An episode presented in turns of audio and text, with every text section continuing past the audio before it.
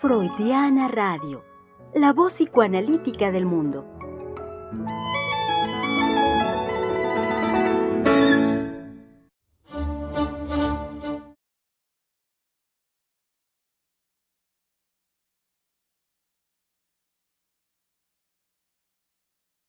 Buenos días, muy buen día. Este miércoles, los saludamos este miércoles 9 de noviembre del año 2022.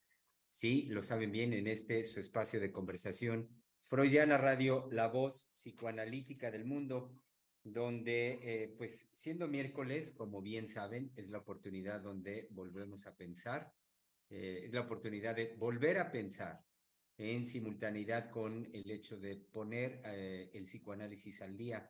Y en ese sentido, el tema que traemos para el día de hoy, haciendo un cambio radicalmente de cómo fue ayer la propuesta del tema libre, hoy me parece que tiene que ver justamente con esto, con el ponernos al día. Un tema sumamente interesante, para el cual esperemos, no tenemos la certeza, pero en una de esas esperemos, querido público, que en un rato más pudiera estar acá con nosotros, se pudiera incorporar la doctora Heiser. Ojalá. La palabra es muy bonita, entonces ojalá que así sea. En tanto, como buen miércoles, saludo a mis colegas, las psicoanalistas del Centro de Investigación y Estudios Lacanianos, que ya están aquí listas para el programa, que saben bien. En primer plano, ya porque así lo hago tradicional de los miércoles, es dar la bienvenida y saludar a nuestra querida, muy querida Valeria Reyes, que ya está aquí. Hola, buenos días. Pues sí, con un tema muy interesante. No se sale de la cuestión del tema libre, nada más que pues son algunas cosas que yo voy y le propongo a la doctora, precisamente como... tratar de atrapar algunas cosas que circulan en la vida cotidiana, y esto surgió de que ya frecuentemente en la clínica yo he escuchado pacientes mujeres, sobre todo, hablar, utilizar una palabra que es maternar o hablar del maternaje. Entonces me llamó la atención porque cuando aparecen ciertas palabras o ciertos términos en la clínica, pues no es porque sí. Entonces lo traje al programa porque, bueno, me di a la tarea de ir a investigar qué hay con este término actualmente. Y bueno, es un término que está de moda, que no es nuevo, aunque hay algunos textos que encontré que lo nombran como un neologismo, sobre todo utilizar maternar como verbo. Sin embargo, pues no es nada nuevo. De hecho, inclusive encontré referencias en Winnicott de hablar del maternaje.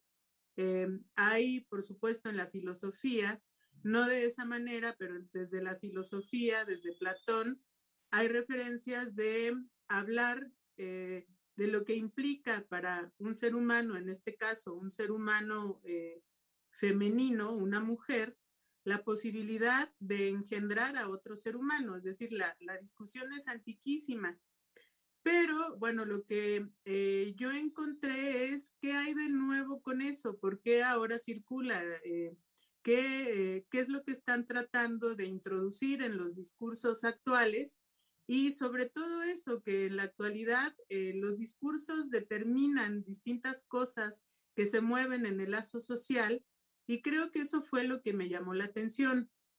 Entonces, pues algo que me parece importante mencionar es que hay dos discursos principalmente que traen este término en boga. El principal, que es el que hace una modificación radical, es el feminismo, y el otro es la psicología. Hay dos formas de abordar lo que es maternar o el maternaje. En la psicología se habla, por supuesto, desde tratar de darle un fundamento biológico, pensando, por ejemplo, en la preparación que ocurre en los animales, de cómo un ave, sobre todo, porque lo que leí mencionaban a las aves, se prepara cuando la pajarita va a poner sus huevos, y entonces empieza desde hacer su nido, ¿no? Y escoge el lugar y lo va preparando, construye su nido, y después pues pone sus huevitos y los va a empollar. Eso lo toman de referencia, ¿no? Porque si eso ocurre en las especies animales, ¿sí? Esto también ocurre en los seres humanos y ponen como fundamento toda la química cerebral, como cuando una mujer se va a embarazar, empieza toda una preparación que surge a partir, podemos decirlo así, de una decisión que eso es curioso porque la decisión no está fundada en lo biológico. Eso no tiene un fundamento biológico, pero hablan de una decisión, ¿no? Cuando la mujer decide ser madre, entonces va a empezar a haber toda una preparación desde la química del cerebro para que eso se lleve a cabo. Entonces le dan un fundamento biológico y de ahí la propuesta es maternar desde el amor, como si eso no hubiera estado ya puesto en juego anteriormente. Esa es la novedad. Entonces, para que sea una maternidad desde el amor y no una maternidad llena de carencias, pues hay que acompañar a la madre, preparar a la madre, por supuesto, pues con la terapia, de todos los cursos que ella pueda tomar, la literatura, grupos de apoyo, y una serie de situaciones que parecería que podrían dar la garantía de que esa será una maternidad desde el amor.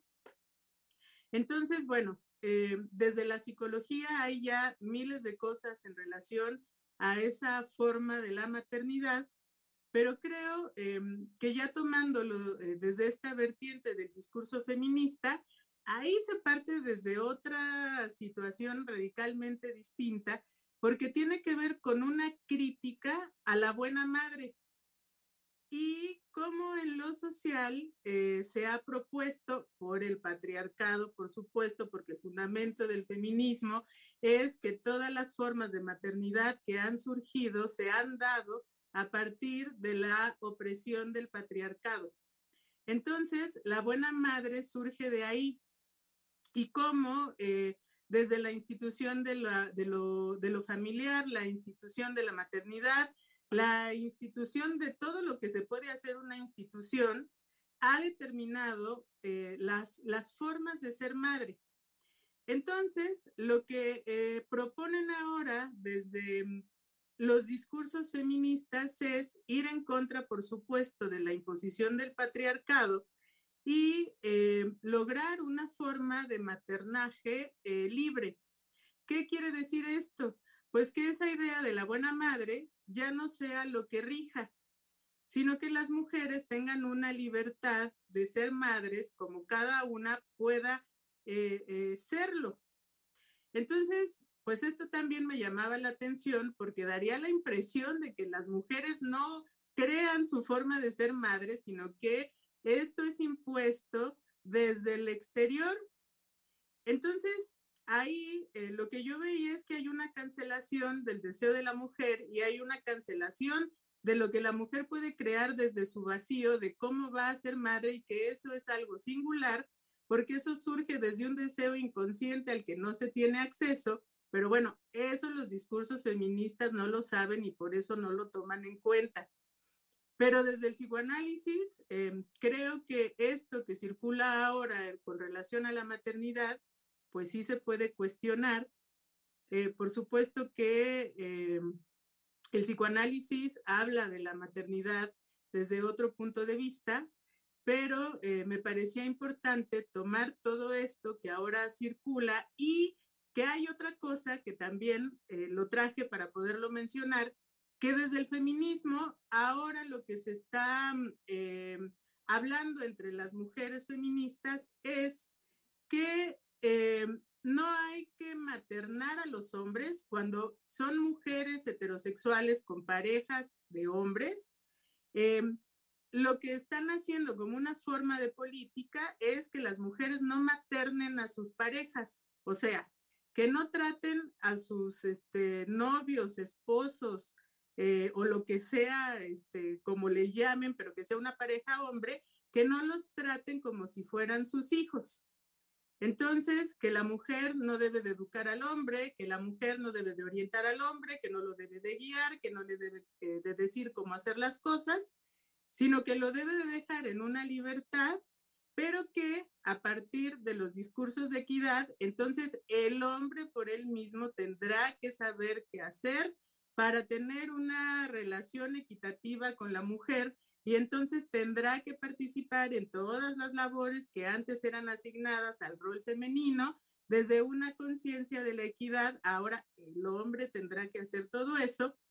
Y encontraba yo un texto en donde se hablaba de por qué actualmente los hombres le tienen miedo a las mujeres. Entonces, eso como una consecuencia de todas estas cosas que ahora se imponen desde el feminismo, ¿no? Un miedo hacia la mujer, pero también un no saber de qué manera tratar a las mujeres, ¿no? Que es un decir actual de los hombres, ¿no? De, bueno, ¿y cómo le voy a hablar? ¿Y cómo me le voy a acercar? ¿Y qué le voy a decir para que no se ofenda o para que no lo tome como un insulto de macho, ¿no? Y todas esas cosas que ahora violentan a las mujeres y que las hacen estar siempre en una violencia, ¿no? Constante, hasta, bueno, por ciertas cosas del discurso que no empatan con un decir feminista. Entonces, bueno, creo que aquí puedo dejar para empezar la conversación. Y que terminen las presentaciones. Y muy bien, Vale. Y también me permites decir el tema, el título de nuestro programa, porque caí en cuenta que inmediatamente después de que te doy la palabra y que empiezas a hacer el desarrollo, no lo dije. Entonces, pues para nuestro público, por supuesto, que sepan que nuestro tema, del cual ya ahorita la doctora Valeria nos ha dado un muy preciso, muy buen contexto al respecto de ello, el tema de hoy es el siguiente: resonancias antiquísimas del maternaje, una tabla de salvación para el discurso feminista. Ese es nuestro tema. Y bueno, como bien decía ahorita Vale, para terminar el orden de las presentaciones, saludemos también con mucho cariño, muy cálidamente, de aquí hasta allá, hasta donde está, a nuestra querida doctora Adriana Lozano. Ay, doctora, su micrófono está apagado, por favor. Listo. Sí, Germán, con este tema, pues que me hizo trabajar con Valeria primero, por supuesto, y después por mi parte. Me parece que algo que nos debemos de preguntar con urgencia es ¿cuál es el objeto de estudio de las feministas? Porque vemos que hay un relajo en las proposiciones feministas, pero que finalmente no conocemos su objeto. Yo tendiría a decir que seguramente su objeto no es la mujer. La mujer como qué, es lo que justamente no está en el discurso de las feministas. ¿Por qué me permito decir esto? Porque para una feminista, la mujer no ha sido más que una cosa sometida. Entonces, no hay mujer.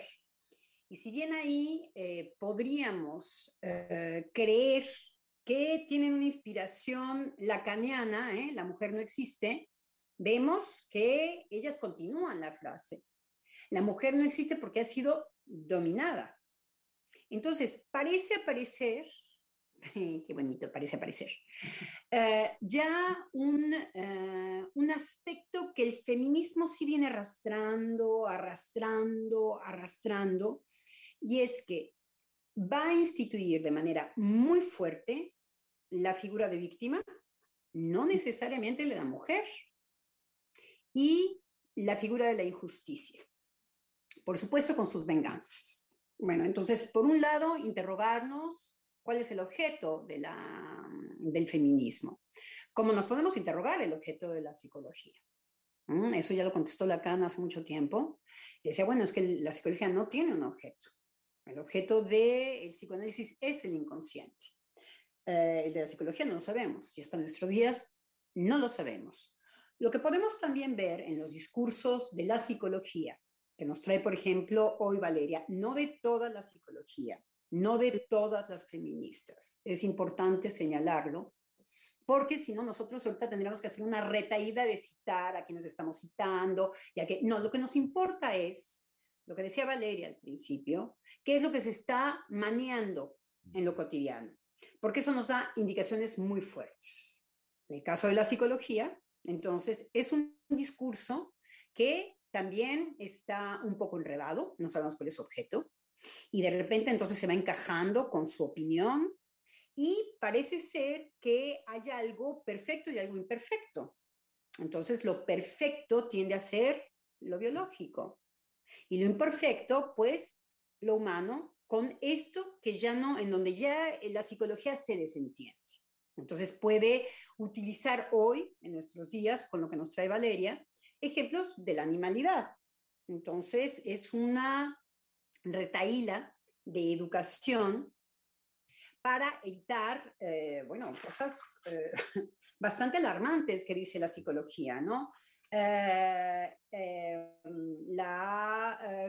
Por supuesto, del lado del amor, pero decía algo muy serio, garantizar la maternidad desde el amor por un lado, pero las privaciones, me parece que dijo Valeria. Sí. Uh-huh. Entonces, ya hace un registro moral como si ser privado de algo fuera malo o diera un resultado monstruoso o un resultado anormal, que es el resultado de un discurso científico que efectivamente parece idealizar que hay, no toda la ciencia, insisto, porque yo puedo admirar ciertos discursos feministas, puedo amar la ciencia profundamente. Y por supuesto no es esta, no es ni el cientismo ni las feminoidas, en donde efectivamente lo que escuchamos es que lo que se pretende es que hay una maquinaria biológica ideal a la que hay que ir, a la que hay que hacia dónde ir. En el caso de la psicología, bueno, pues ahí en donde va a haber una carencia de instinto, pues aparece la psicología, señores. Hoy podemos tomar la psicología como el instinto que nos falta, ¿eh? Entonces, sí. Saber hacer su nidito, ¿m? Va a ser una cosa de conducta. Entonces, va a localizar en dónde está lo patológico. Aparecen las patologías como lo monstruoso, como lo no ideal, y deja de ser científico en este sentido, porque eso no tiene fundamento más que en lo humano. En el caso de las feministas, la mujer que describe el feminismo, esta mujer que ha estado dedicada a sus casas, que ha estado dedicada a sus hijos, que ha estado dedicado, nunca ha existido. Jamás. La mujer nunca se ha encerrado en su casa por imposición del hombre. La mujer no se ha quedado al cuidado de los niños por imposición del hombre. No atiende su casa y sus hijos por imposición del hombre. Es lo que nosotros escuchamos muy seguido en la clínica y, bueno, en la vida cotidiana. Mi madre no me quiere, no es tierna, no le da satisfacción tener hijos, no celebra con mi presencia, no me escucha, hay la madre tirana, ¿no? Me pide, me exige, me ignora, me reclama. Entonces, bueno, no sé de qué madre hablan las feministas, porque pareciera que entonces hacen aparecer una figura maternal, la de la víctima, por supuesto. Entonces es la sumisa, entonces es la madre sacrificada, entonces es la madre sometida. Entonces, esta figura de la madre sumisa, sacrificada, sometida, finalmente escuchamos ella, ella, ella, ella, ella. No hay lugar ni para hijos, ni para esposo, ni para pareja. Uh-huh. Que nosotros sabemos que la maternidad y el deseo, pues es algo que no está escrito. Se va a inscribir en el mejor de los casos. Se va a problematizar en la mayoría de los casos. Y entonces podemos ver aquellas figuras maternas que nos llaman la atención. La madre que en época de guerra va con su bultito, con el bebé en los brazos, No lo abandona, señores y señoras. Uh-huh. Hay mujeres que al contrario, lo abandonan, ¿eh? Salen corriendo, echan al bultito por el otro lado y córrele que esté explotando la bomba. Entonces, bueno, ya estas figuras de la madre en donde ha sido una imposición y entonces la mujer es moldeada y se somete, no lo vemos ni en el discurso de los hijos, ni en la actitud de las madres. Luego tenemos estas madres que efectivamente pueden hacer gran satisfacción de su maternidad, y entonces las vemos sonrientes, chapeaditas, que no hacen más que decir, porque mi hijo no se cree, y que se les ve que tiene una satisfacción que nosotros tendríamos que interrogar igual, oye, ¿tú qué onda con tu bebé? Porque se te ve muy contenta. ¿Ah?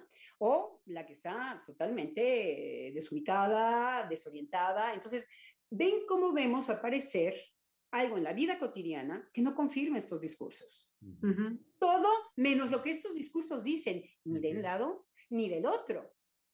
Entonces, ¿qué es el objeto de estas majujadas? Parecen capillas muy grandes, ¿eh? Parecen, ahí sí, en donde nosotros nos tenemos que inclinar y, en el caso de las feministas, cuando una feminista nos va a amedrentar y nos va a decir, ¡álzate! ¿No? Nos tenemos que alzar de quién sabe qué lugar. Porque pues no es lo que sucede. La madre descrita en eso no es lo que sucede. Nos va a interesar la sumisión de una mujer. Eso es interesante. Pero nos interroga. Nos va a interesar efectivamente este sometimiento femenino. Interesante. ¿Por qué una mujer se puede someter? Ok, eso sí nos interesa. No tenemos respuestas. Pero sí nos viene a llamar la atención que sí puede haber figuras femeninas en donde la mujer se somete. Nosotros diremos, ¿y qué satisfacción tiene ahí? Los psicoanalistas, que son bien raros, ¿no? Uh-huh. Dirían, ¿qué satisfacción tienen de estar en esos lugares?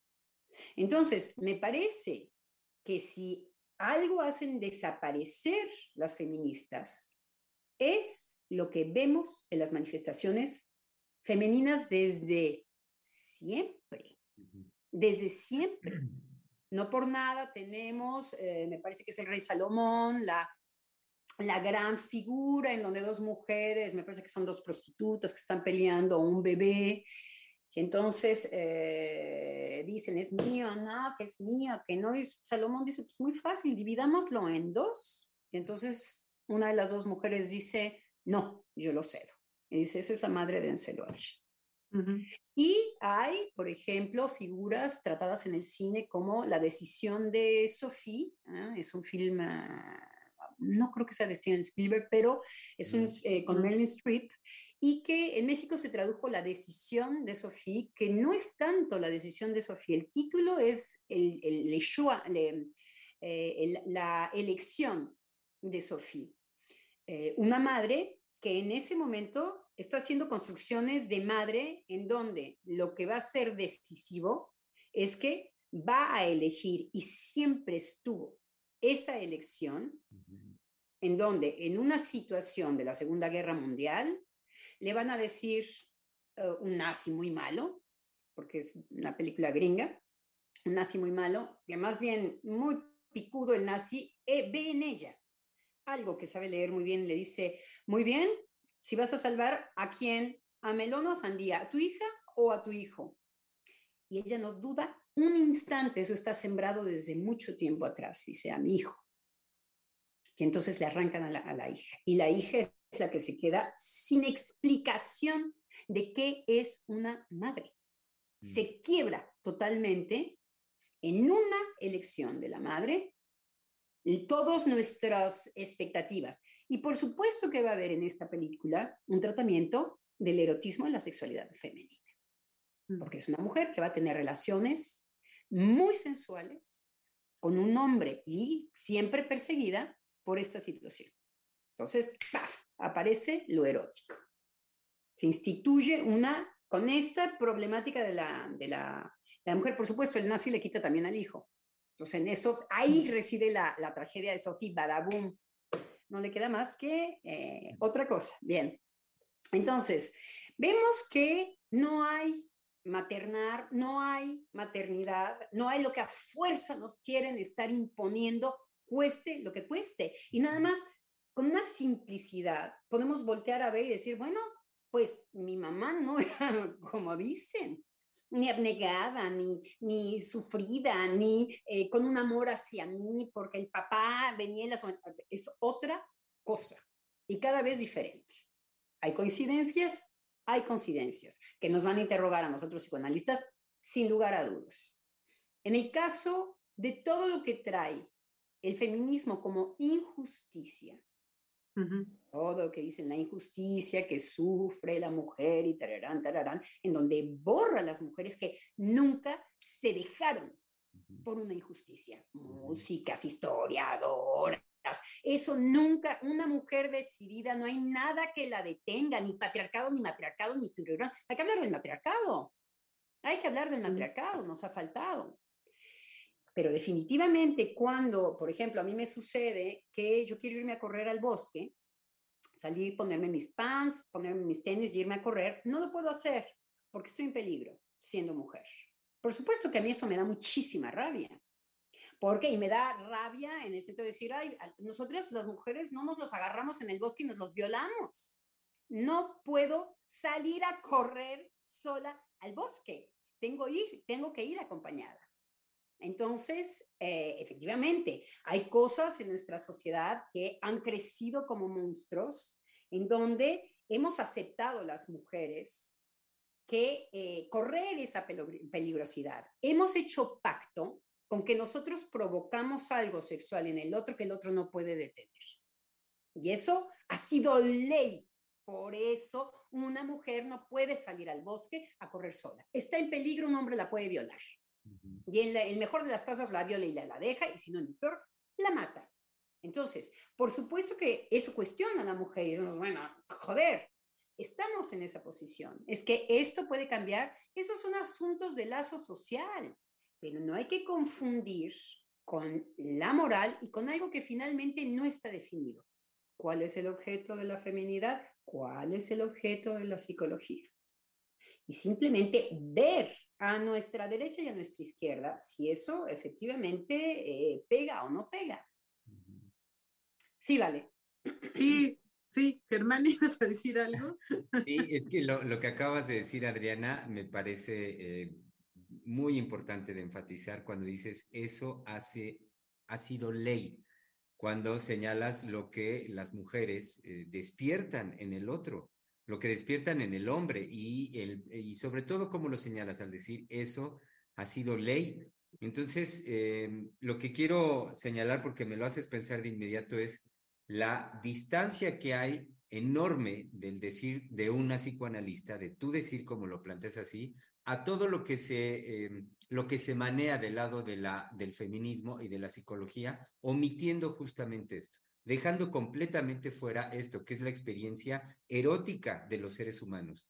Se deja fuera esto y entonces se le traslada nada más a la institucionalidad cultural, como puede ser siempre en palabra de las feministas y de los discursos de género, la queja hacia la institucionalización que ha hecho el patriarcado, de hecho. Entonces, puesto de esa manera, es quejémonos de esa institucionalización, dejando fuera la experiencia erótica singular de los seres humanos, la experiencia erótica de la mujer y del hombre, y particularmente la que la mujer produce en el hombre. Entonces, y eso es seguido dejamos la eroticidad fuera. El problema de las feministas es que dejan fuera a la mujer, lo que tiene enfrente. Para allá iba. Entonces, decir como en lo que nos plantea Vale, no es más que una nueva institucionalización, es decir, plantean la queja permanente hacia la institución patriarcal, decir qué terrible, qué mal, bla, bla, y lo que ahora esbozan con estos signos de ventaja en la modernidad, de lo positivo, y que vámonos mejor ahora por este camino, no es más que otra institucionalización. Donde yo diría algo más serio. ¿Qué es lo que agita una feminista odiosa, que odia y es odiosa? ¿Qué es lo que les hago esa pregunta a mis colegas? ¿Qué es lo que agita? Porque si agitara eso no habría tanto problema, Germán. Hay no, la sociedad. O sea, el problema es que agita otra cosa. Sí, otra cosa en donde va a hacer montar algo del lado de la violencia. Ese es el problema. Sí, porque... Es lo que agita. Sí, porque a tu pregunta, me parece que se encubre en el discurso de esta modernidad y nueva institucionalización, y lo que encubre es el llamado que hace hacia enarbolar la violencia en las mujeres. Esa ¿pero violencia... qué es lo que agitó? Es que es en donde vamos a adherir, sí, es en lo que se está movilizando nosotros. Que es lo que el discurso feminista anda meneando y diciendo, ¿esto objeto la venganza? ¿Esto objeto el víctima? ¿Qué es objeto, querida feminidad? La injusticia. ¿Y la injusticia de dónde sale? Porque es la pregunta que nos hace. Sí. Uh-huh. Y a tu... Explican que son los fuertes que se imponen. ¿Y por qué el fuerte se impone cuando vemos que cuando hay la época del nerd, pues el pobre fuerte con todos sus músculos? Pobrecitos de los fuertes. No es la ley del más fuerte. Uh-huh. Entonces, ¿qué es lo que agitan estos discursos? Por eso decía, no todos los feministas. Uh-huh. No todas las feministas.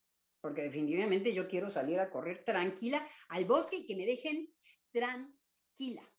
Y que me dejen absolutamente tranquila, que yo pueda salir a correr. Quiero decir, es verdaderamente la humanidad es estúpida. Ay, se me para el pelo y te voy a coger. Ay, dices, ay, pobre santo Dios. Ahora, algo que yo quería decir, las mujeres no hemos querido dejar de provocar en el hombre esa excitación. Es lo que no queremos sacrificar. Por eso se paga con creces en hombres alterados, que son un montón, que violan. Y que, no todos, los hombres no violan así porque se les para el pene. Algunos. Es justamente el discurso de las feministas a quiénes y qué va a alterar. Uh-huh. ¿Quién no se ha sentido injustamente tratado?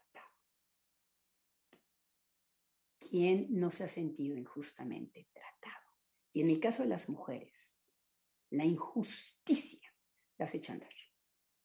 Ellas no saben por qué. Pues se lo tienen que ir a preguntar. A análisis, por supuesto. Pero el sentimiento de injusticia.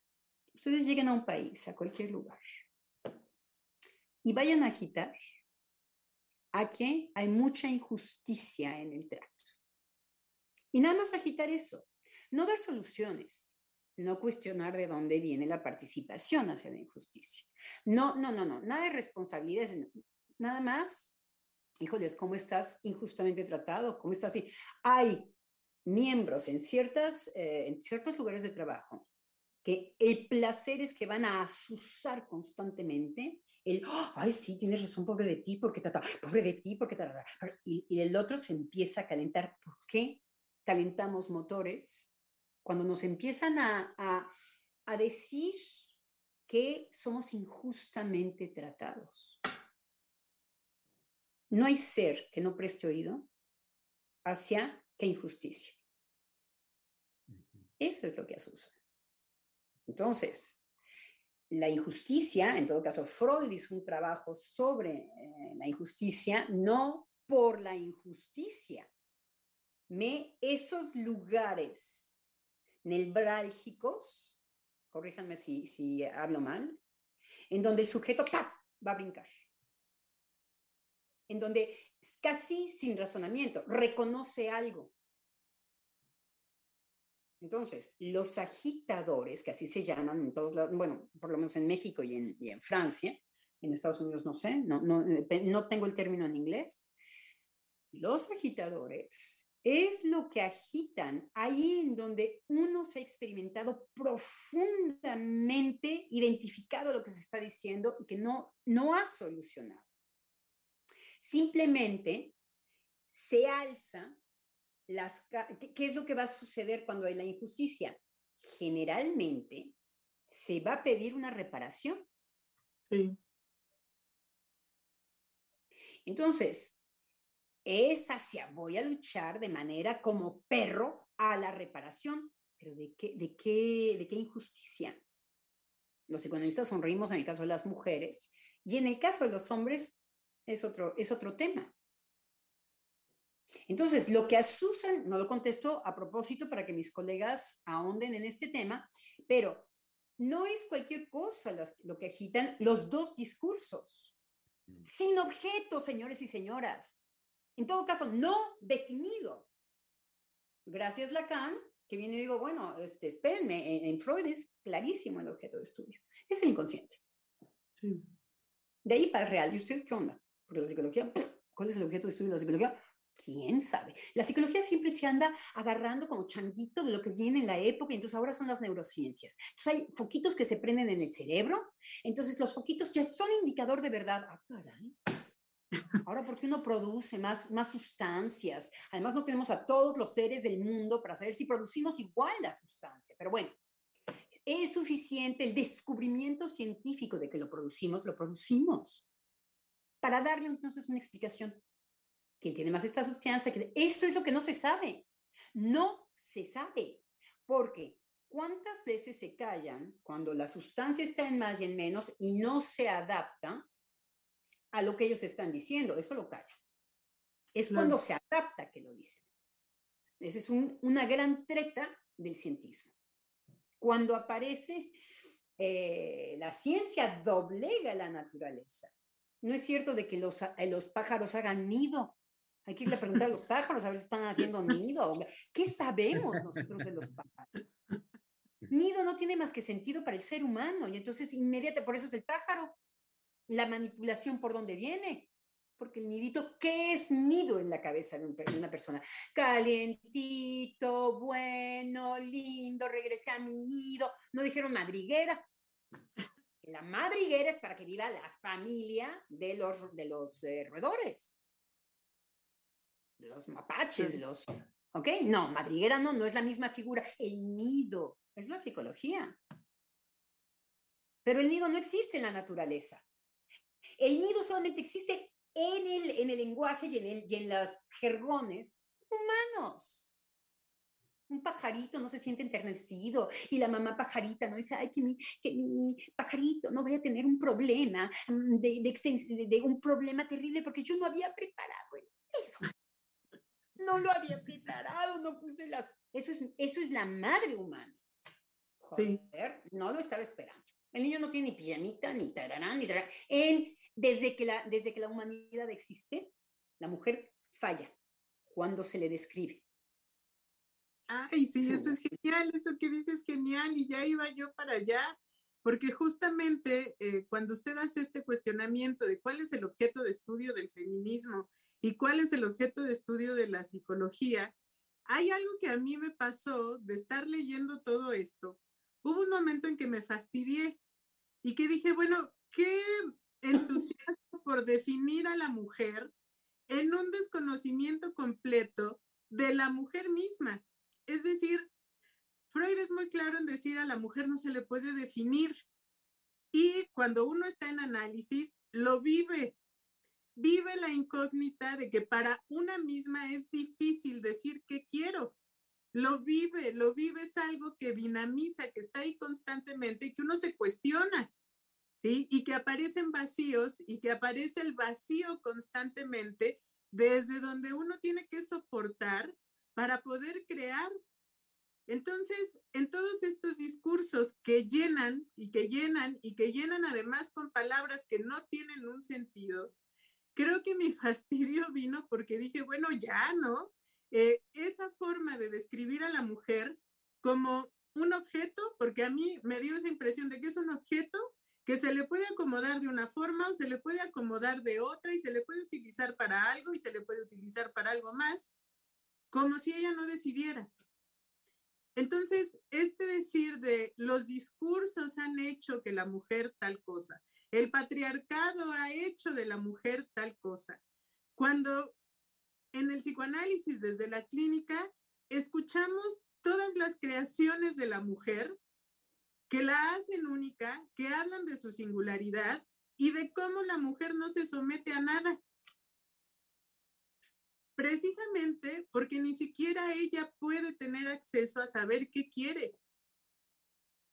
Entonces, hubo un momento en que sí me fastidié porque dije, bueno, ya estuvo, ¿no? Esa forma de tratar a la mujer como un monigote, ¿sí? Como algo que se puede usar para la economía, que se puede usar para el capitalismo, que se puede usar para la política, como si la mujer no tuviera un decir en eso, ¿no? Y como si ella no se viera favorecida y como si ella tampoco utilizara esas cosas, cuando en la clínica constantemente yo escucho a las madres cómo le dicen a sus hijos, vamos a hacer tal cosa, pero cuando llegue tu papá no le vayas a decir.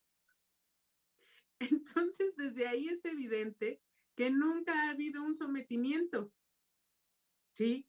Que no se descarta, por supuesto, que haya casos en que algo así haya ocurrido, pero en la clínica se escucha hablar a las mujeres desde su libertad de hacer lo que se les dé la gana, siempre. ¿Sí? Y bueno, Freud nos da inclusive la triste noticia que la mujer se puede sentir acomplejada. Nos dice que quizá es la mujer la primera que da al atributo masculino una supremacía. Y entonces la mujer dice, bueno, soy basura. Entonces me dejo velar, me dejo cortar, me dejo...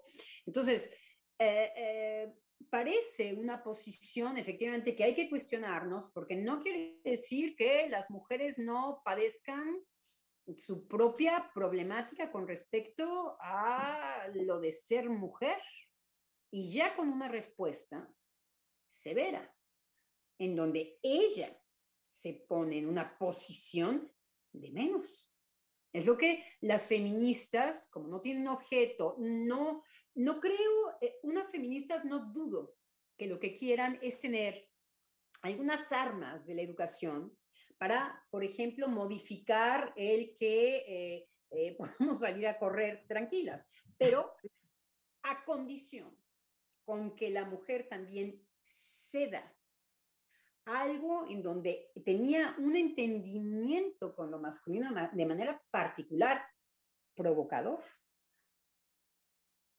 Algo en donde la mujer tiene que provocar, porque si no, no siente tampoco su existencia. Porque las únicas que están felices con que los hombres no las vean, pues son ciertas mujeres que no les gustan los hombres. Pero hay otras mujeres que estarían desesperadas sin esa mirada. Entonces, suscitar en el hombre un desasosiego sexual es una confirmación para la mujer muy particular y muy satisfactorio. Sí, sí. Entonces, que ahora el efecto de esto es masivo vía las aplicaciones. ¿Sí? Y cómo las mujeres entran ahí a buscar, ¿no? A encontrar, pues todo aquello que ellas pueden fantasear de cómo será su encuentro con un hombre. Entonces, es una búsqueda constante, ¿no? En todas las aplicaciones que pueda haber y que tiene la característica, al menos en lo que yo he escuchado, que siempre que van ya en una certeza de que ya encontraron a alguien vía la aplicación, en el encuentro siempre hay algo que las frustra, de no encontré lo que yo quería, ¿sí? O ya no me habló, o ya no me buscó, o me dijo que era una relación abierta, o ya no me contestan los mensajes. Siempre hay algo que las frustra y siguen, ¿no? En la búsqueda de encontrar un hombre que las mire, de encontrar un hombre que las sensualice, de encontrar un hombre que las desee, ¿no? Y que en eso, lo que usted decía, doctora, de la mujer es la que se pone en menos, ¿sí? Ahí opera constantemente. No siempre, no todas, pero Freud nos enseña que una figura femenina es decir, bueno, yo el atributo no lo tengo. Yo soy menos. Y vivir con esa carga y con ese sometimiento a ella misma. A ella misma. Y si en una de esas hace un reencuentro con su madre en donde la madre no la quiera, pues no es más que confirmación. No es más que confirmación. En esta cámara tan privada, en donde pues el patriarcado no tiene mucho peso, lo íntimo entre la madre y el hijo, lo que se susurra a la oreja del hijo. Entonces, en esa íntima relación de la madre y los hijos, efectivamente puede residir un fantasear, una injusticia muy fuerte. Y eso solamente se trabaja en análisis. Solo se trabaja en análisis. En lo social, la injusticia es una especie de cosa que flota y se opera, a veces contra mí, entonces hay que correr, ¿no? Si la nube de la injusticia está por ahí, pues córrele, que no te vaya a tocar, porque en una de esas, pues la injusticia se te viene contra ti. Entonces hay malos, ¿no? Hay malos y buenos. Hay injustos y víctimas de la injusticia. Son figuras que funcionan muy bien sin explicación. ¿Por qué? Porque hay una experiencia de lo injusto en el sujeto. Pero la experiencia ya es una subjetivización de algo imposible a tomar en la mano. Entonces ya tiene que ver conmigo. No tiene que ver con lo de afuera, tiene que ver conmigo. Esa experiencia ya es indigesta para mí. Entonces lo que nos puede sorprender es que eso sí se repite. Es allí en donde se puede llamar al ganado. Está siendo maltratado, todo el mundo hace ¿ah? Sí. Ahí nos ponemos a acelerar, se nos acelera hasta el corazón en ocasiones.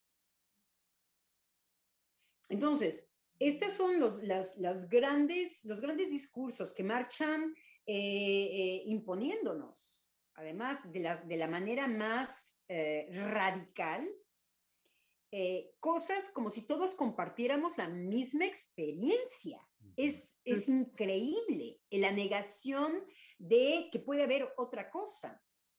Mi hija de 10 años me contaba una historia que me gustaba mucho porque me decía, es que en esta serie que estamos viendo, este personaje que persigue a los mutantes es monstruoso porque no hay nada que la cambie de su opinión.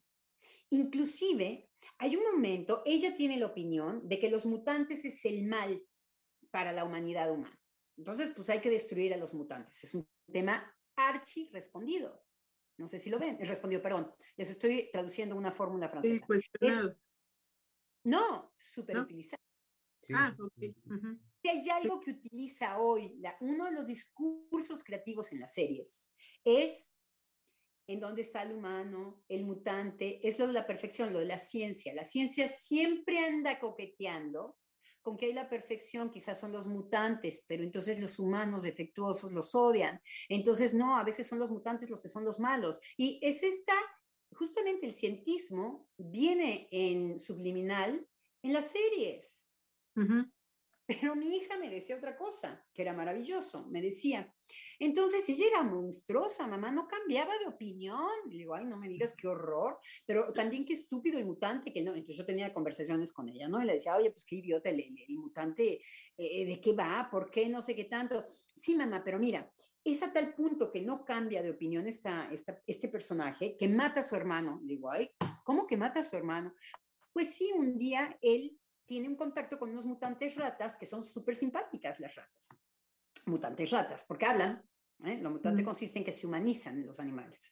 Entonces hablan y hacen un parque de diversiones. Y entonces él regresa y le dice de manera muy ingenua, porque nunca ha captado a la hermana, ¿no? Que está bien mal, la hermana, como dice mi hija. Y regresa y le dice muy ingenuamente a la hermana, oye, pero no, los mutantes no son como creíamos, pueden ser muy simpáticos, son lindos, como dirían los colombianos, son chéveres, tararán. Entonces la hermana lo ve, agarra la arbaleta, se llama con que vas a disparar, pero no es un arco, tiene una madera. Entonces agarra su arco y flecha y ¡bum! Atraviesa al hermano. Me dice, mamá, pero qué manera de no cambiar de opinión. Me dice, es monstruosa. Le digo, fíjate, Elena, que sí. Lo monstruoso consiste en nunca dudar de lo que uno está pensando, en no cambiar de opinión. Dije, sí. Y en estos discursos que escuchamos hay un no cuestionamiento. Sí. Hay algo de lo monstruoso que decía mi hija, que es ese no poner en duda la propia palabra. Porque poner en duda su palabra nos puede llevar a análisis en muchos casos, y en otros casos nos pueden hacer ciencia, nos pueden hacer arte, porque uno va diciendo, bueno, es que no estoy tan segura. Lo vivo y tan intensamente como que he sido tratada injustamente, bien, pero hay algo que, no me siento, no sé, una distancia que es natural, como decía mi hija, dudamos. Cuando no hay duda, aparece un monstruo.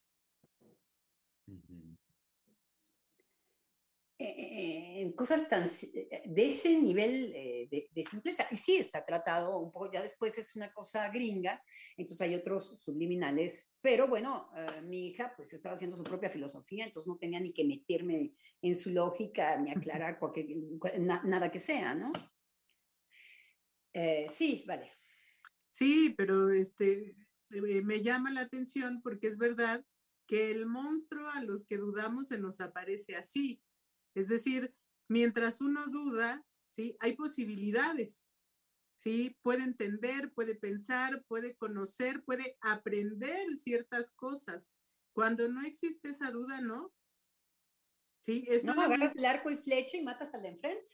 Claro, exacto. Entonces, a mí siempre eso me ha llevado a pensar en la locura, ¿no? En esa locura de la certeza que puede llevar a alguien a matar a otro por no dudar, ¿no? Porque solamente existe esa realidad. Entonces creo que el cuestionamiento, la duda, abre otros caminos, abre otras posibilidades, sobre todo creo que de conocer algo más.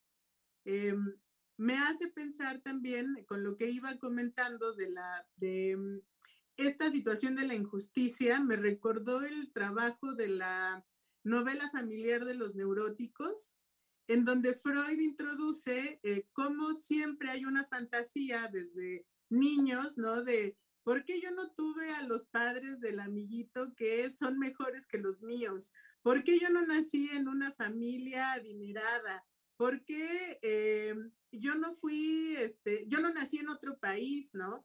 Y una serie de cuestionamientos que uno siempre se hace, que siempre aparecen, ¿no? Entonces, cómo esas posibilidades abren también,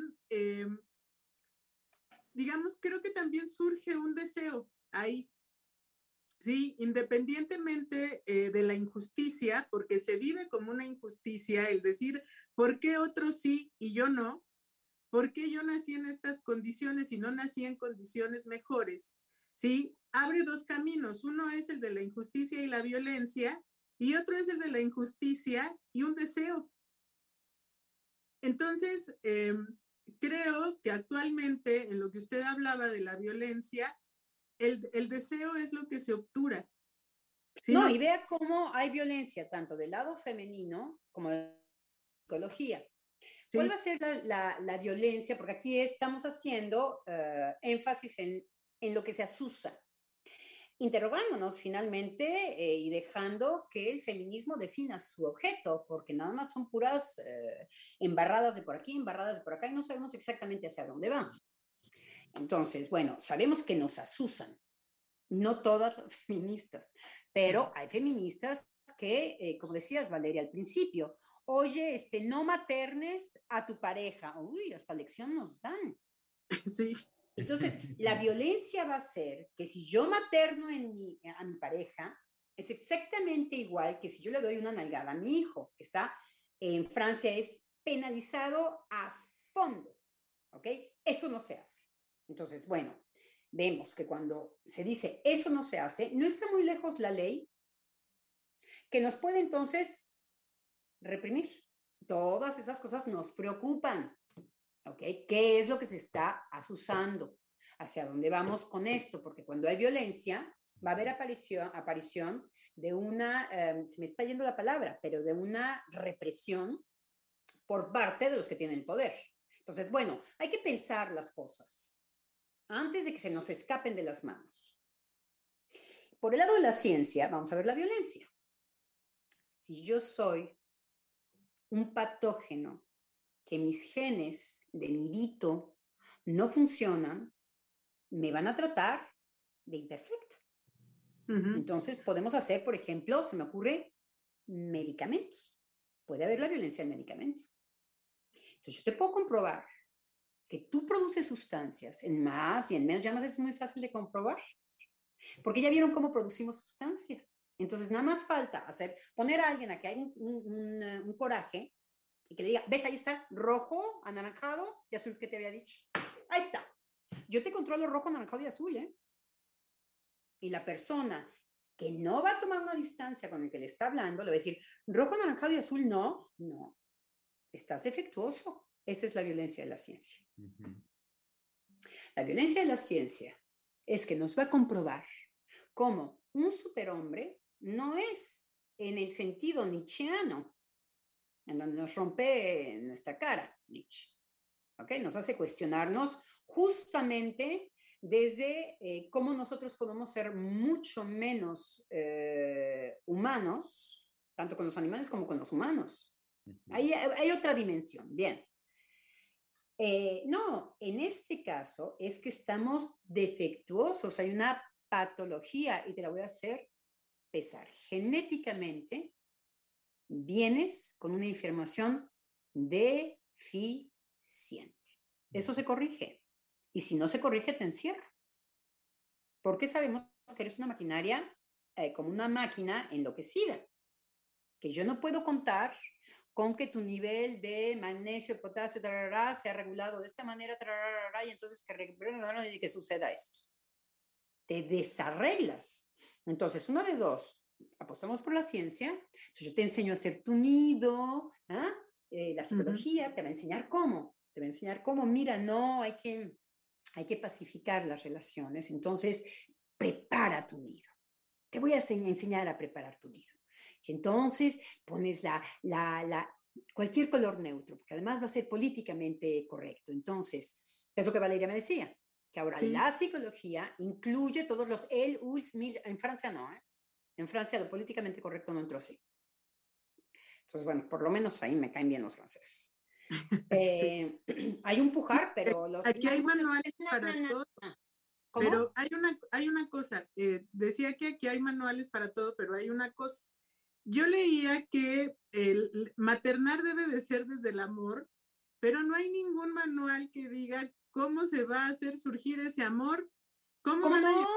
¿Cómo no? Vale, mira, pintas tu cuartito de blanco. Cuando estás embarazada, te haces unos baños de calor. Tu pareja tiene que estar presente, eso es muy importante.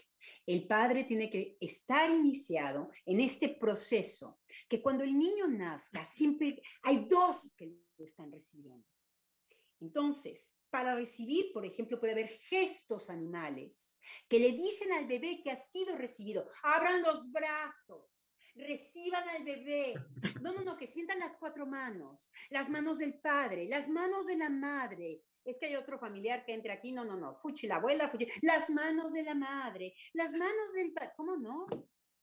¿Pero qué van a hacer cuando? Por eso el título del programa es genial, Valeria, dice la tabla de los 10 mandamientos, ¿no? Dice maternal, una tabla de salvación para el feminismo. Claro. Es que la tabla es en donde se va a inscribir las leyes de los 10 mandamientos.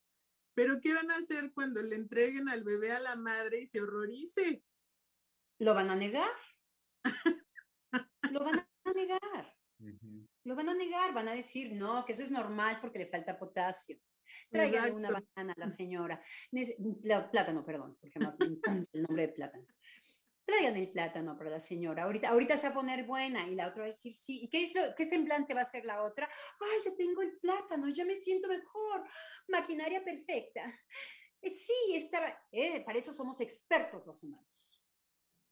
Cuando una mujer toma la palabra y dice, efectivamente, yo odio todo lo que tiene que ver con maternar, o quién sabe cómo se dice, sí. Pero amo a mi hijo, que era el ejemplo que nos trajiste hace un tiempo ya. Sí. Ahí es cuando la persona va a ser semblante, va a hacer que eso funcione en apariencia.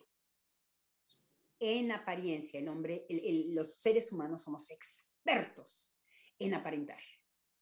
¿Qué dicen? Es que ¿serán los otros que hacen igual que yo? Siempre mi respuesta está en eso. Y el semblante es público. La camionetita, el perrito, la familia, la tararán, tararán. Ay, sí, mira qué feliz que soy, tararán. Eso es lo que hacemos constantemente. Entonces, ¿qué? Vale, pues ahí está. Es como funcionamos por excelencia. No vamos a dejar caer nuestro semblante tan fácilmente. Vamos a decir que funciona. Porque lo otro me cuesta. Sí, pero tampoco podemos negar que las consecuencias de eso es una alteración generalizada. Es decir, la gente actualmente vive en una locura. Uh-huh. ¿Sí? Y una violencia, que es lo que decíamos ayer. Sí, y en ese, me parece que en ese sentido, Vale, es lo que la doctora Lozano no ha dejado de señalar hoy con la pregunta de qué es lo que se asusa, qué es lo que se asusa, qué es lo que se asusa.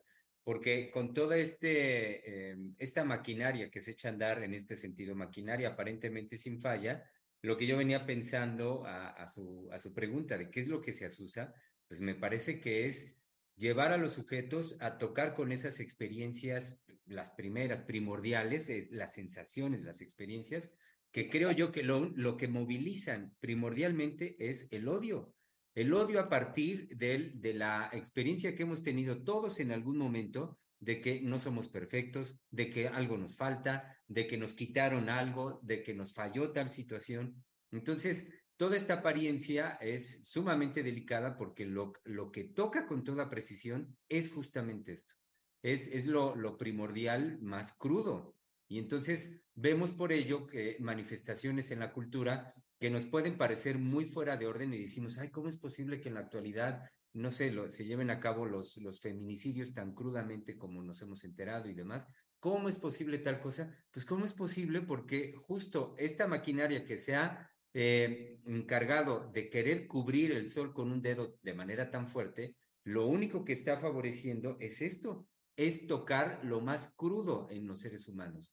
Y tocarlo sin ningún miramiento. Cuando Adriana señalaba el hecho de que cuando no hay duda, lo monstruoso consiste en nunca dudar, híjole, pues es que sí, este tiempo, además avalado por lo políticamente correcto, pues nos avienta todos estos discursos, el de la ciencia por excelencia, donde no hay falla, y entonces, siendo el sujeto mismo, pues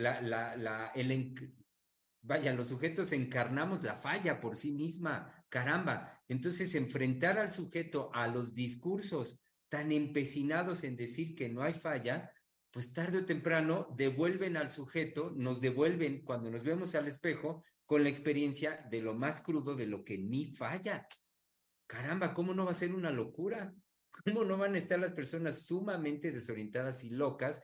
Porque después de toda esta insistencia discursiva de que todo está bien, vuelvo a mirarme en el espejo y pues tengo que decir, no, eso no está bien, no estoy bien. Pero en un nivel... Lo que tú dices, Vale. Sí. Bueno, es que ahorita que estaba hablando Germán, pensaba en cómo actualmente eso se manifiesta en la cancelación y que la cancelación es ir y matar al otro, ¿sí? Ay. Entonces, bueno, ya había sido tocado esto de la cancelación anteriormente, pero es ir y matar al otro. O sea, me quedo sin recursos, ¿no? En la apariencia de que todo está bien y surge lo más violento y lo más primitivo. Voy y te mato, ¿no? Te cancelo. Yo a veces sospecho que ciertas feministas lo que quieren es ese desaguisado. A veces me da la impresión de que quieren ir con armas a pegarle a los hombres malos. Que quieren, que hay un pujar hacia algo muy delicioso, que es el desaguisado, el más inmediato. Sí, Germán. Bueno, en lo que estás diciendo es que asocio de inmediato, que no es azaroso como muchos de estos grupos feministas de los más radicales son auspiciados económicamente y con recursos materiales por grupos de ultraderecha. Grupos de ultraderecha con poder económico que en el fondo lo único que quieren es, pues sí, ver que arda la cosa. Ver que el lazo social en ese sentido arda por cómo ellos economizan esa situación fuera de orden, porque finalmente logran eso. Hacen la satisfacción sádica. La satisfacción sádica queda justificada y liberada. Y es una satisfacción, Lacan tiene una frase, ahora no lo puedo citar, en donde dice que es descarnado, lo va a buscar en el cuerpo. Lo va a hurgar en el cuerpo porque lo que pretende es ese momento en donde el sujeto está dividido por dolor, porque el dolor es una indicación muy fuerte para el sádico.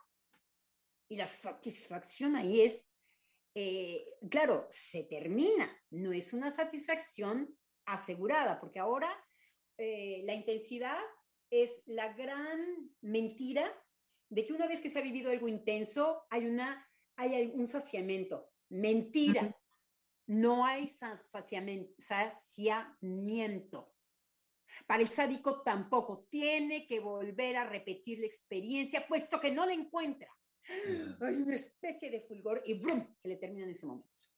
Entonces es repetir. Entonces la guerra cae muy bien para los sádicos, porque es devastar la carne del otro. Entonces, efectivamente, es carta libre. Una vez que podemos desenmascarar los discursos, vemos tras lo que van.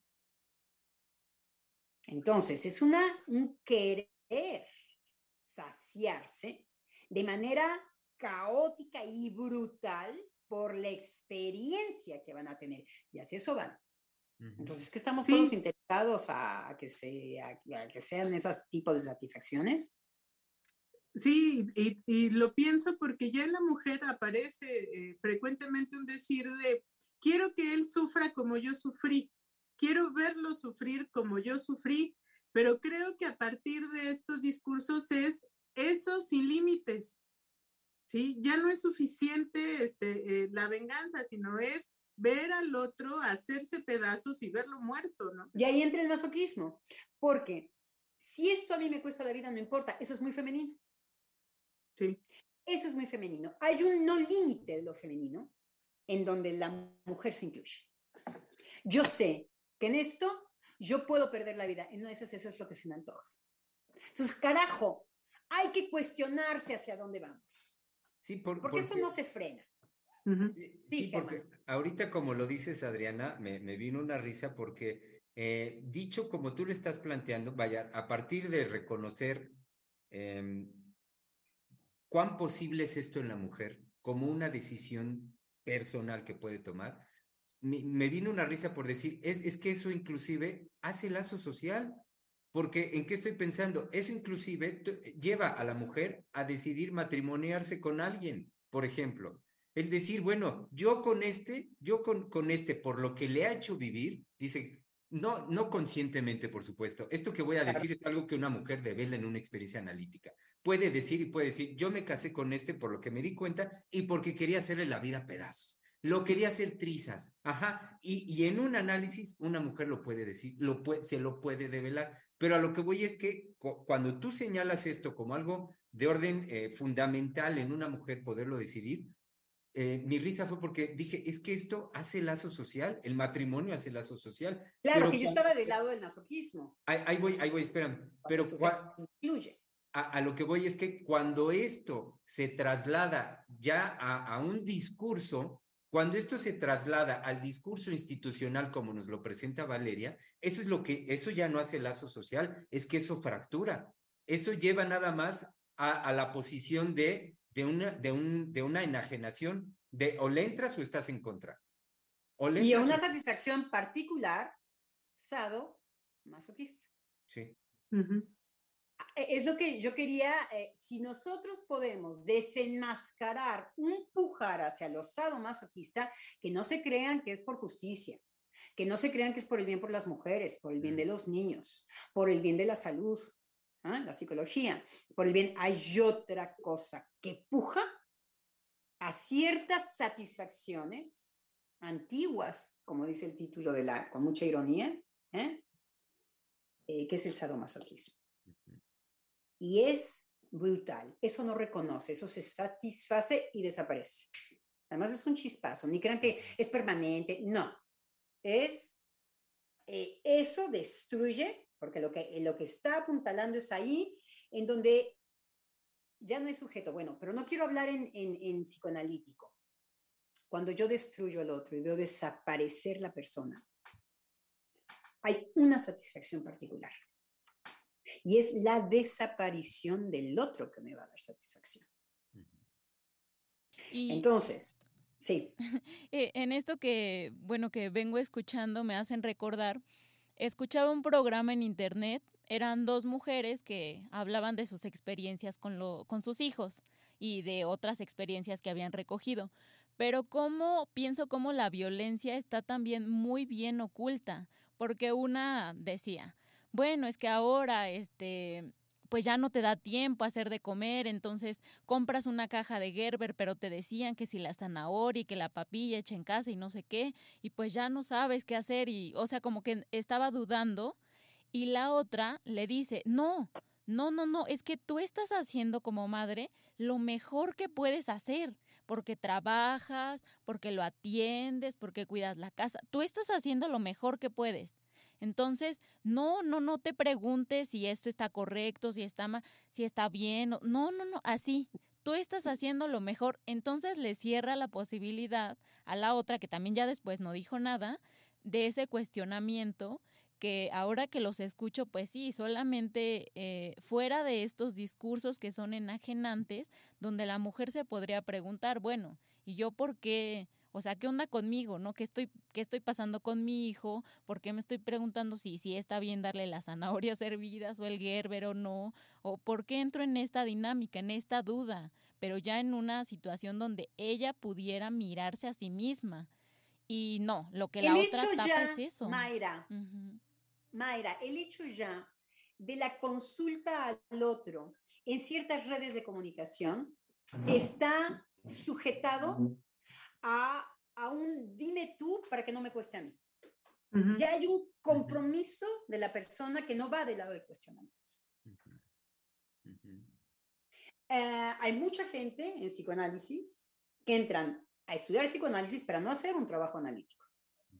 Bueno, Braunstein no decía en su carta de suicidio que... No en la carta, yo voy a decir aquí ya pobre Braunstein, ya se revolcó así 2 veces en su cajita, pero que había una posición, no, era una discusión que yo tenía con Israel, de ciertos psicoanalistas que decían que no hay que analizarse.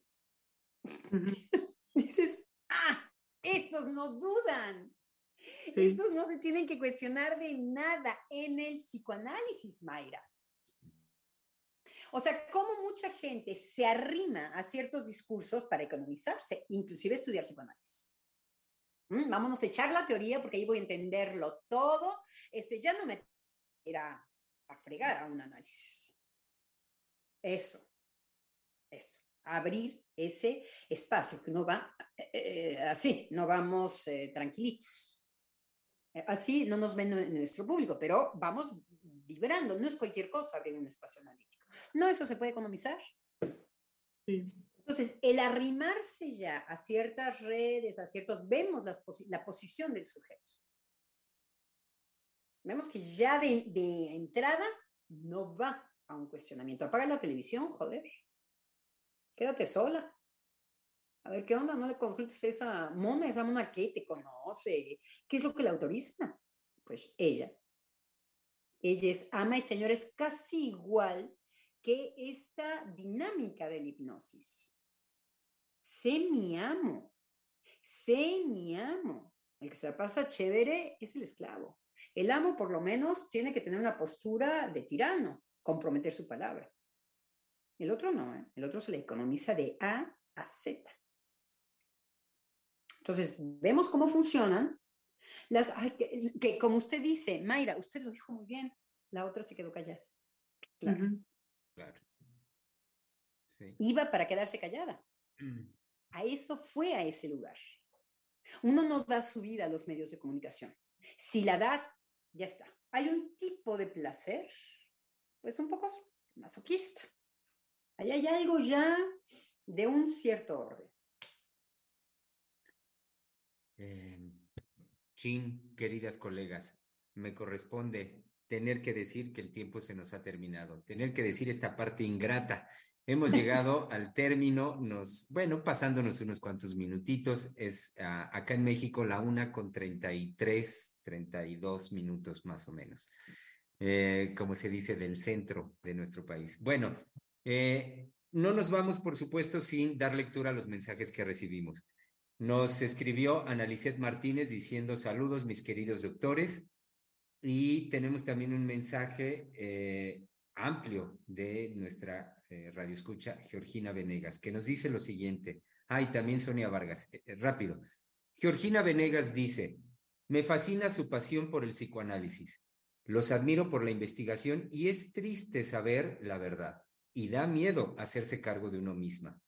Siendo mujer y la duda constante de descubrirme que solo en el psicoanálisis puede resolverse. Una mujer cercana a la que quiero mucho narra su sufrimiento por su fracaso en el deseo. Y yo me pregunto si es por fracaso en su meta, ya que otra mujer llega a la meta y siente la misma frustración. Las mujeres que no van a psicoanálisis tienen descontento por todo.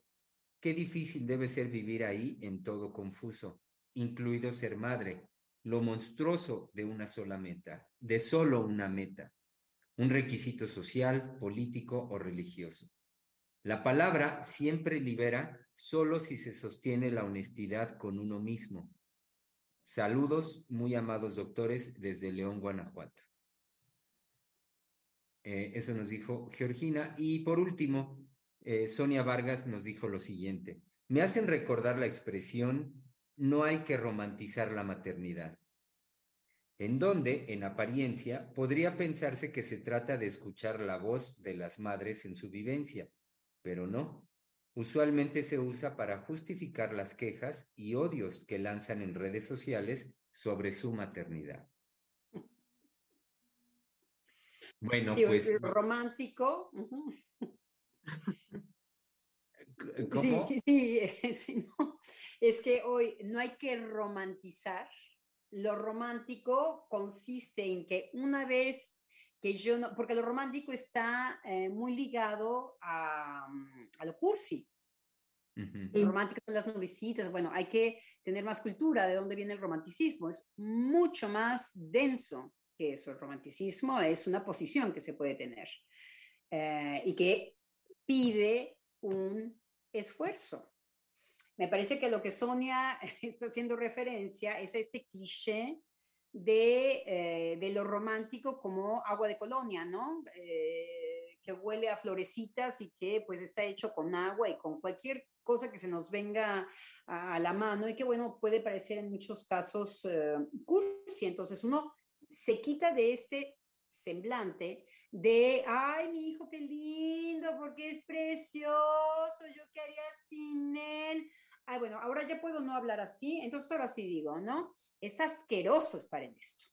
Entonces, bueno, o escupen ridiculez de un lado, o escupen odio del otro. Entonces vemos cómo lo que se desenmascara es que lo ridículo ya es parte de algo horrible. Cuando uno empieza a ser ridículo con sus hijos, ya empieza a ser así como pegajoso y que nos da así casi asco, es ya un tinte de lo que si lo desenmascaramos, ¡paf!, aparece otras cosas. Es que no soporto hacerle comer, yo no quiero hacerle comer, ¿qué es esa ocupación? Yo soy una mujer libre, no estoy... Ay, ¿qué es eso? Ay, nana, ay, híjoles, pero lo quiero mucho, ay, sí se ve. Híjoles, ay, nana, híjoles. Cuchile, ¿no? No me vaya en una de esas a dar un manotazo en sus expresiones, ¿no? Uh-huh. Y lo que nos decía Georgina, con una sola meta, me parece que Georgina nos tiene que alumbrar, pero esa rigidez, ¿no? Una sola meta es, uh-huh. no la ejemplificó porque la deja abierta en el sentido de que los discursos la pueden dictar, ¿no? Uh-huh. Si es la de la ciencia, si es la de hacia ahí, hacia ahí, hacia ahí, hacia ahí, y uno dice, sí, ahora yo ya no voy a maternizar a los hombres, yo ya no voy a maternizar a mis hijos, yo órale, y nos estamos torturando con eso, y venga, ¿no? Voy a tener ese conducto, ¿eh? ¿Qué piensas tú, querida feminista, de esto? Ah, bravo, 2 estrellas. ¿Qué haces de tu vida? Pues nada, yo estoy trabajando, pero no miro a mis hijos, ¿eh? Y no, amo, muy bien, eso ya es una... ¿Y cómo lo inventas? Pues no lo invento, nada más no lo hago. Ah, muy bien, pues muy... Es el discurso de locos, la meta, ¿no? La meta. hacia allá. Me parece que Georgina habla de esto. Pero por el otro lado, Georgina, el psicoanálisis no garantiza nada. Ah, exacto. Yo también iba para allá, iba a decir eso. Sí. Venga, claro. Vale. Sí, que en el comentario de ella que habría que agregar que sí, en el psicoanálisis se puede, pero sin garantías. Es decir, no hay algo que garantice el psicoanálisis, para nada. Eso está abierto a una posibilidad, pero es sin ninguna garantía. Y verá, Georgina, que las personas que hemos hecho un trabajo analítico, solamente vamos a poder decir qué es lo que nos hizo felices de ese o no, o infelices de ese trabajo analítico, o las dos cosas, felices, infelices, y otra cosa más también. Una cosa que se abre para muchos analistas, el psicoanálisis mismo, para otros lo que hagan con él, ¿no?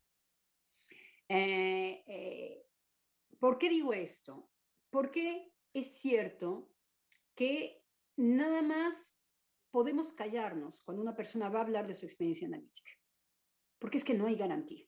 Entonces uno se calla y verá, Georgina, cómo, por ejemplo, pasa en este espacio del radio, que cuando uno dice, bueno, yo en análisis, se hace un silencio particular, porque es único, privado, difícil, escabroso, agradable. Y entonces hay retirarse para que eso se pueda dar, que ha costado en muchos casos muchos años. Entonces, es hasta ese momento que se puede escuchar cómo hay gente que efectivamente han tenido experiencias felices de su experiencia analítica. Me parece que usted dice algo de su felicidad, de su experiencia, y que la invitaríamos a que nos los diga de esta manera. Decirnos, bueno, yo, con el psicoanálisis definitivamente, digamos que sin el psicoanálisis, pues yo estaba enredada en una dinámica familiar, tararín, tararín, tararán, y el psicoanálisis me ha hecho feliz porque, guardando a mi familia, puedo tener una dinámica que o me separé de mi familia o lo único, Georgina, lo único, y que nosotros entonces vamos a escuchar y nos vamos a callar. Uh-huh. Ahí en donde usted nos va a decir por qué no ir hacia una meta a usted la ha hecho feliz, pero eso es usted. Claro, me hizo pensar ya nada más rápido en el trabajo excelso que hizo la doctora de la aparición y la desaparición del sujeto, porque justamente la vivencia en análisis es que uno no acaba de decir algo a lo que llegó, cuando eso inmediatamente ya no es. Entonces es esa evanescencia del sujeto constante que se vive en el análisis. Y que podemos pescarlo, como Georgina lo dice, ahí no se evanece, ¿eh? Sí. Es un poco la tirada del pase de Lacan. Sí. Hay algo que, pero es una construcción que cuesta decir, bueno, a mí me hizo feliz por esto. Es que es un resultado muy raro. Es una densidad en donde fueron años de análisis y que se puede decir en una palabra, porque todo ese trabajo liberó, hizo, son años de análisis. Entonces, la persona lo dice así, pero después de años de análisis. Ahí no es tanto la evanescencia, es una experiencia propia. Yo sin el análisis, no. Inclusive, es mi causa. Oh, caray, pues, ¿qué pasó ahí? Pues muy bien. Los invitamos, querido público, a que estén pendientes de nuestras transmisiones. Saben, el caso de lunes y mañana jueves es una transmisión donde volvemos a poner a su alcance programas anteriormente realizados. Y los invitamos a que no se pierdan esas transmisiones y al mismo tiempo estén pendientes de martes y miércoles, como el día de hoy, los martes y miércoles que estamos en vivo al mediodía en este su espacio de la conversación. Así es que reunámonos aquí, no faltemos al compromiso que tenemos para armar esta experiencia inédita de conversación. Freudiana Radio, la voz psicoanalítica del mundo.